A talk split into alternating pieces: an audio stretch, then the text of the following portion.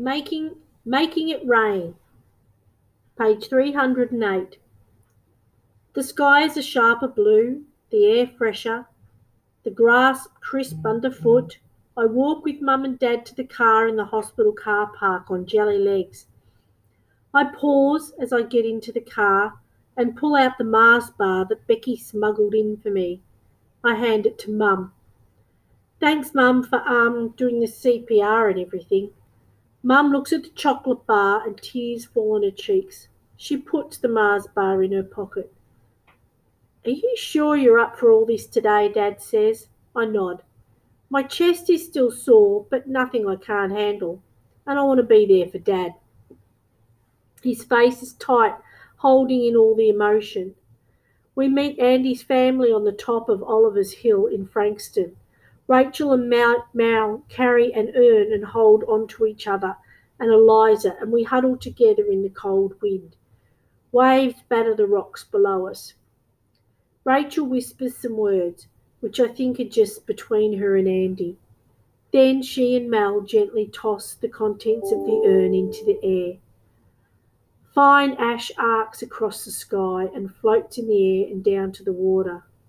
I remember eyes, Andy's eyes that darted and dashed, his easy grin and his goofy walk.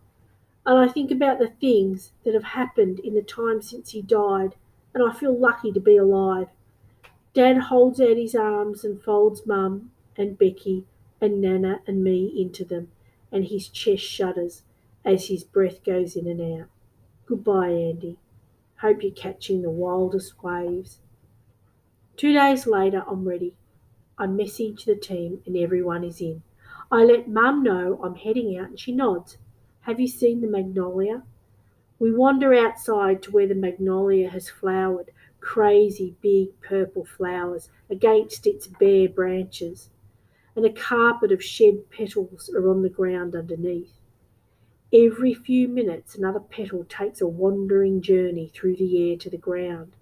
That is one weird tree, I say.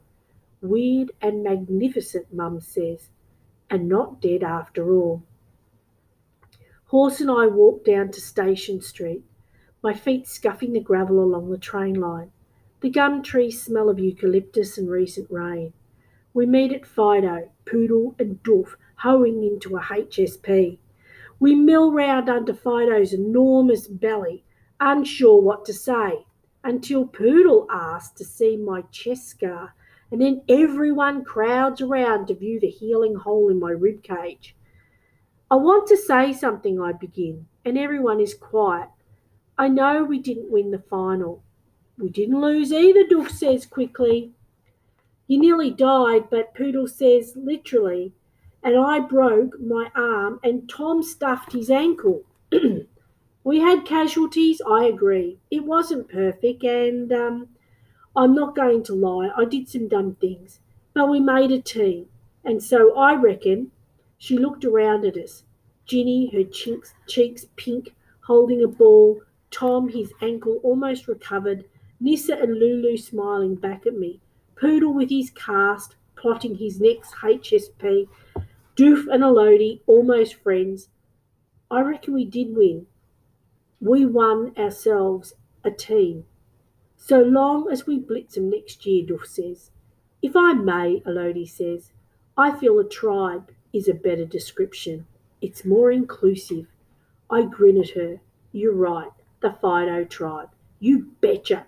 Doof thumps his fist into his palm. Hear that, tickets? Tribe Fido is coming to get you. We'll stay for a while dissecting the final, and then we'll walk back to the park and play a half court game. I'll sit this one out because Lenny told me to go easy on the recovery. So I'll try to beat Elodie on Crusade. And the sun will warm our backs, and with every breath, the slight twinge in my chest on the inhale will remind me of everything that happened of the secrets I no longer need to keep, and all around me, the Fido tribe. The end.